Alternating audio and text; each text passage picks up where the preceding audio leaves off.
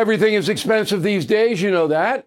The government is printing trillions of dollars and consumer prices higher than ever. If the government continues its printing and spending, the dollar could continue its free fall and lose its coveted role as the world reserve currency. Let's hope that doesn't happen. But there are a few things you can do right now. American Hartford Gold can show you how to protect your money, your retirement, your hard earned savings against inflation by helping you diversify a portion of your portfolio into physical gold and silver. Start with a short phone call, and they can have physical gold and silver delivered right to your door or put inside your 401k or IRA. So please call or text them right now. Tell them Bill O'Reilly sent you. Call 877 444 GOLD, 877 444 GOLD, or text GOLD to 65532. Again, that's 877 444 GOLD, or text GOLD to 65532. Bill O'Reilly here. You are listening to the O'Reilly Update. Coming up next, the news with Mike Slater. Thank you, Bill. It is Friday, December 1st, 2023. Here's what's happening today in America it's the white lung pop, highest ever foreign born. Rand Paul saves a life, the Trump counter to the debate, and the first mission to the moon in over 50 years. It's all coming up. Then Bill's going to be here with your message of the day. But first, doctors in Ohio and Massachusetts are saying there's been a spike in child pneumonia cases 142 cases in Cincinnati. Specifically, it's being called the white lung. This technically somehow meets the Ohio Department of Health's definition of an outbreak. Ever since COVID, of course, everyone's all jittery about everything, but neither of these outbreaks are from a novel pathogen, and not all of the pneumonia cases are being caused by the same infection. It's just winter, kids get sick, but we see China with people dressed in hazmat suits spraying down the city streets with chemicals like March 2020. And we think we got to do again what China did. A doctor at Johns Hopkins said, I would caution against extrapolating one Ohio county to a country of 330 million people. The foreign born population in America hits 49.5 million people, the largest ever in American history. This has increased by 4.5 million since Joe Biden took office. The Biden administration has added more immigrants to the nation's population than the annual number of U.S. births in under three years. So, one year of birth, two and a half years of foreign born growth. Rand Paul saved a life. His fellow Senator, Joni Ernst from Ohio, started choking at a closed door lunch. Every Senate luncheon is hosted by a different senator, and they showcase the local delicacies from that state. And this lunch was hosted by Iowa steak provided by the Iowa Cattlemen's Association, and the host, Joni Ernst, was choking. So Rand Paul did the Heimlich. She later wrote on Twitter, I can't help but choke on the woke policies that Dems are forcing down our throats. Thanks, Dr. Rand Paul. There's a Republican debate again next week for some reason. During the first debate, Donald Trump did an interview with Tucker Carlson. The second debate, he went to a car part factory in Michigan. The third debate, he held a rally in a Miami suburb nearby. And this fourth debate, he will be hosting a closed door fundraiser in Florida. The remaining candidates are Chris Christie, Vivek, Nikki Haley, and Ron DeSantis. More than 50 years since we last landed on the moon, the U.S. will again try to land on it January 25th. This time, a private company at first, Astrobotic. They'll be dropping off equipment for the NASA's Artemis manned missions, which are scheduled for December 2025. I'm Mike Slater. The great Bill O'Reilly has your message of the day next. I'm Mike Slater from the podcast Politics by Faith. This is a crazy time in our country. It's stressful, a lot of anxiety, and it's going to get worse. And I realized that one of the things that helps me take away the stress is realizing that there's nothing new under the sun. So on this podcast, we take the news of the day and we run it through the Bible and other periods in history to realize that we've been through this before and we can rise above again. Politics by Faith, anywhere you listen to the podcast. Politics by Faith. Time now for the O'Reilly Update message of the day. On this Friday, the television debate between Governor Ron DeSantis of Florida and California's Governor Gavin Newsom is interesting. Put together by Sean Hannity, the discussion pits a successful state, Florida, against a troubled state, California. Some stats courtesy of the Wall Street Journal. Jobs in the Golden State have decreased by 85,000 since 2019. In Florida, jobs have increased by more than a million. Obviously, a huge improvement over California. Between 2019 and 22, the Sunshine State gained more than 1 million residents.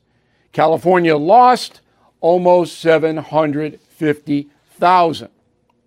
Taxes per resident are twice as high in California as they are in Florida. And you want to buy some gasoline? You'll pay a dollar and 20 cents more a gallon in the Golden State than you will in the Sunshine State. So economically, Florida, good. California, not so much. Governor Newsom is glib, will spin the data. DeSantis not as verbally agile, but articulating his state success should not be that difficult. Doesn't really matter because fair minded Americans know the truth. Progressive policies hurt regular folks, no question. I'm Bill O'Reilly. I approve the message by writing it. You can reach me, Bill at BillO'Reilly.com, Bill at BillO'Reilly.com, name and town if you wish to opine. Now let's go to the mail. Sylvia Dunleavy, Fort Worth, Texas. Um, why is everyone blaming Biden for the failures of our government? He isn't running the show. He's incapable of sane thought. Obama and his cohorts are to blame. Now, I know that's big on the right wing websites that Obama is running a shadow government. He's not. Not to say he doesn't have input, he does, particularly with uh, Biden's staff. Biden and Obama were never buddies, okay? And certainly Jill and Michelle are not.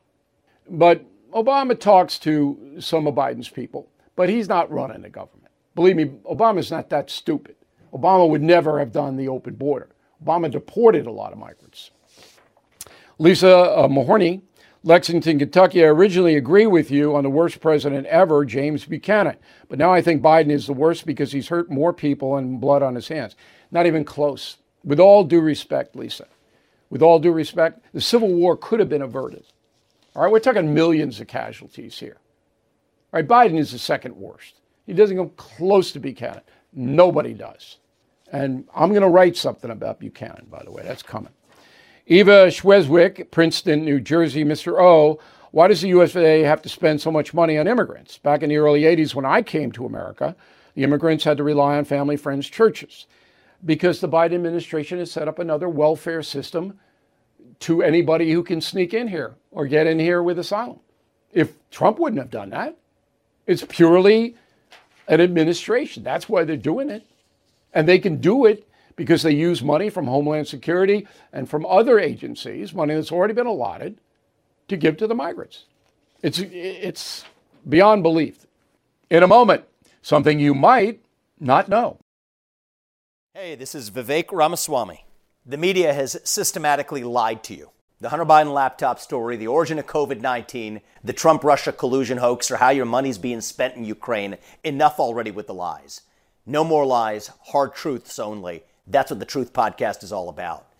It's not standard conservative talking points. If you want that, go somewhere else. But if you want the hard truth delivered to you in a way that challenges you and will challenge me intellectually, you're not going to find anything like this on the internet. Subscribe to the Truth Podcast today on Apple, Spotify, or wherever you get your podcasts. Now, the O'Reilly update brings you something you might not know. 59 years ago today, the nation's most powerful civil rights leader met with the head of the FBI.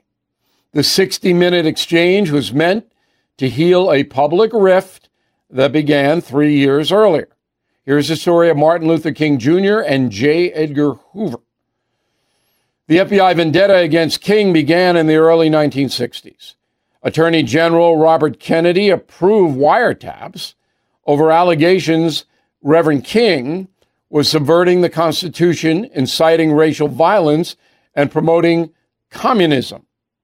The FBI even sent a threatening letter to King with a separate one to his wife containing records of tape recordings of the preacher having an extramarital affair. How dirty is that? Well, the note ended with a suggestion that King commit suicide to avoid a further embarrassment. The activist then demanded a sit down with the Bureau. Said J. Edgar Hoover at the time, quote, At first I felt I shouldn't see him, then I thought he might become a martyr if I didn't. Under pressure from President Lyndon Johnson, Hoover did agree to the meeting. On December 1st, 1964, the two met in Washington. Hoover allowed Martin Luther King to speak for a few minutes, then filibustered for the rest of the hour. He ranted about Marxism, the Soviet Union, and defended the lack of minority employees at the Department of Justice. Hoover told King he understood the plight of African Americans because his chauffeur was black. The two finally agreed that the FBI played an important role in vanquishing the Ku Klux Klan from Alabama and Mississippi. And here's something else you might not know. The FBI concluded its investigation into Martin Luther King Jr. one week after he was assassinated. The agency's final report, quote, at no time did we find any evidence that Dr. King was a communist, unquote. Back after this. Thank you for listening to the O'Reilly Update. I am Bill O'Reilly. No spin, just facts, and always looking out for you.